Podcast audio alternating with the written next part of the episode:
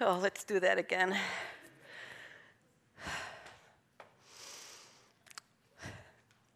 Thank you, Lonnie. Uh, I'm wearing that icky makeup she talked about, so I'm a little nervous about that. okay.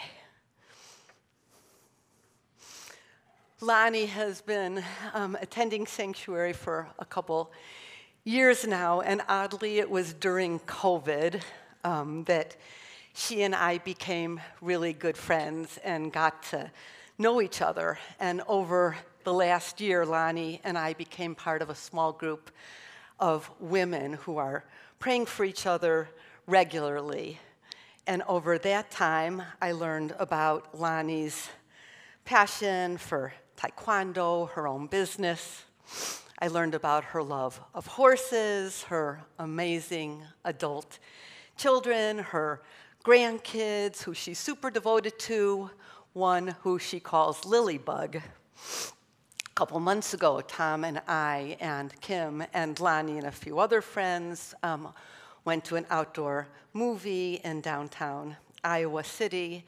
When I've been overwhelmed this past year or concerned, Lonnie was one of the people who knew about it and held my situation before God. She is someone who emailed and asked, 80, how are you doing? What do you need? We went over this past year from I like you to I really like you to I love you. But here's the thing here is where it gets sad and where our story becomes more complicated and tricky. Lonnie would not have been fully welcomed in our church only a handful of years ago. We would have said, though we would have been deluding ourselves, that she and Kim were totally welcome, by which we would have meant come, sit in our chairs, I almost said pews, but we don't have pews. Come and sing with us. Please join our small groups and by all means give us your money.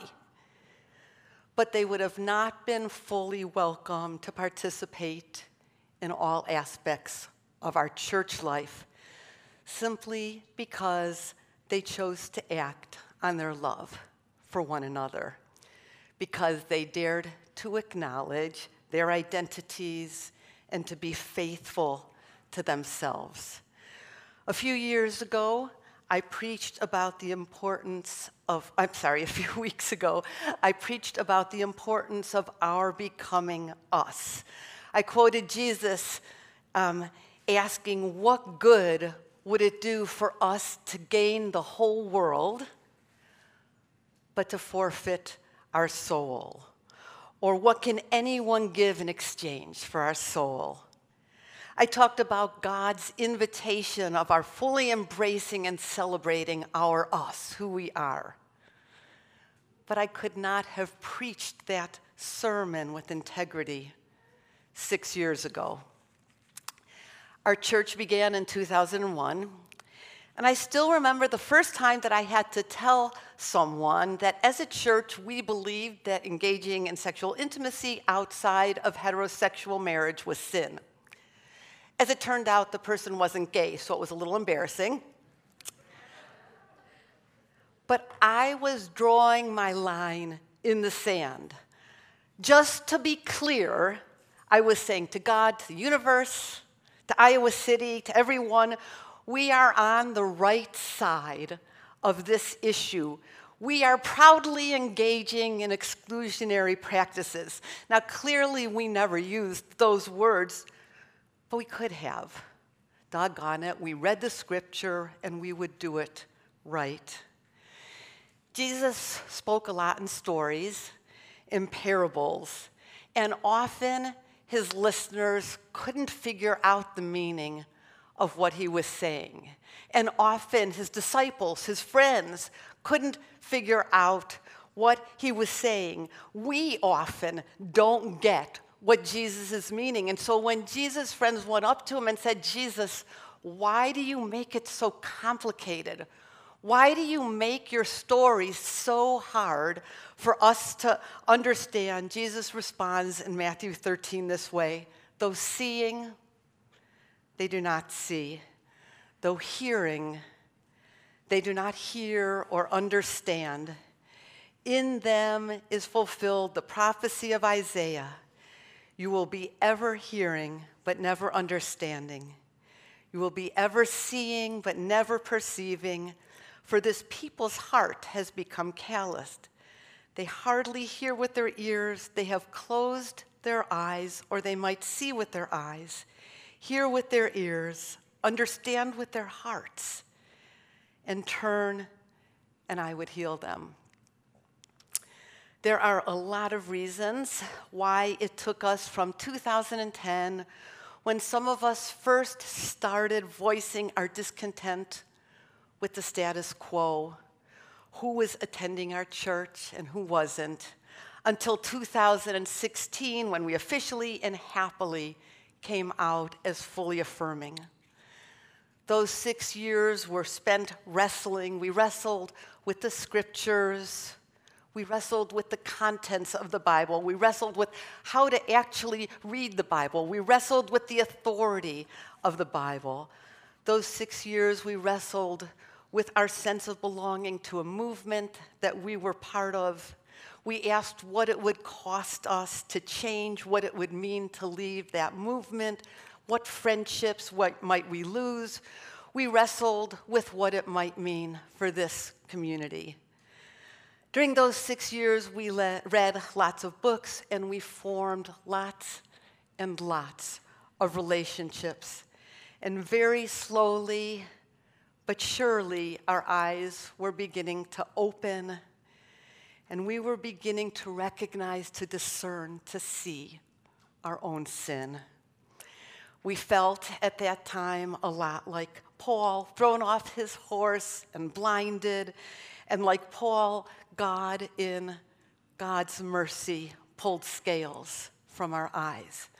Obviously, we don't feel like heroes. We're not heroes, but over time, our hearts softened and we could respond. Friends, we have experienced a lot of evolution and growth over these last six years. Liberation in one domain often means liberation in many domains the gift of all the wrestling with our silly selves was that our notion, our understanding of God has changed. Rather than a God who is waiting to clobber us when we do wrong and who wants to bless us according to our good deeds, we have a God who is love who can't be anything but love. A sanctuary member who is a friend of mine attended a local church just recently while she was waiting for our church to open. And as it turned out, it was not um, an affirming church. She didn't know. And the pastor made some comments about the LGBTQ community that troubled my friend. So she went up to the pastor after church and asked if the LGBTQIA community was welcome to worship in this particular church. She described it as a bit of an awkward conversation, but the pastor said, Oh, am I still on? Okay. But the pastor said to my friend, Listen, what are Christians super passionate about today? What topic is everybody talking about today? And she thought for a minute and she said, Love? The Apostle John clearly agrees with my friend. In 1 John 1 4, it says, Beloved, let us love one another, for God is, love is from God, and whoever loves has been born of God and knows God. Anyone who does not love does not know God because, And this is the scripture that seems to get omitted time and time again. The hardest three words for us to take in and the most important because God is love. We're coming to an end of our Pride celebration, though I think we celebrate all year. We've heard from a few of our LGBTQIA friends, each time wonderful.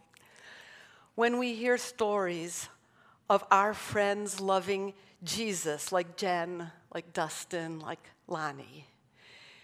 It can be easy for us to miss at the end of it all for them on the other side of commitment to God, of being true to their God breathed identity, on the other side of coming out to and with Jesus. They were still at least in the sphere of religion and spirituality and Christianity alone. It is easy to miss this part of the story of so many of those who Jesus befriended the man born blind, the tormented guy from Gerasene, and truthfully, all the disciples. Peter says in Matthew 19, We've left everything to follow you. What, what then will we have? What I want to say to our LGBTQIA community is this thank you for giving us a chance. Thank you. I will likely never know all that some of you have had to overcome just to put one foot in our door. Thank you for making our space better and richer and for helping us to queer our theology. I ended the scripture earlier about our capacity to see like this. It says, Otherwise, they might see with their eyes, hear with their ears, understand with their hearts, and turn, and I would heal them. But in fact, Jesus continues. But blessed are your eyes because they see, and your ears because they hear. For truly I tell you, many prophets and righteous people long to see what you see, but didn't get to see it and hear what you hear, but never got to hear it. I'll close by saying that during those years that we wrestled and anguished about all of this, where I nervously perseverated about the potential cost, Tom would say to me again and again and again and again, oh, honey, what about the gain?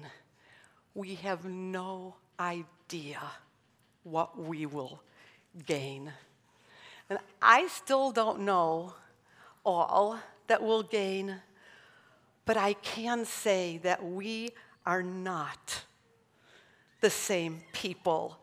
That, hallelujah, this is not the same church we have been made new in God, and we are on our knees with gratitude.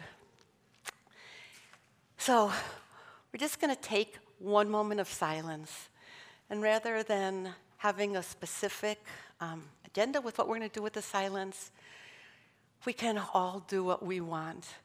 Just kind of um, with God to let all that we've heard over the last few weeks, Lonnie's stunning story that she was gracious enough to bring us into the goodness and patience of God, the horrible pain many in our community have suffered, some at our hands.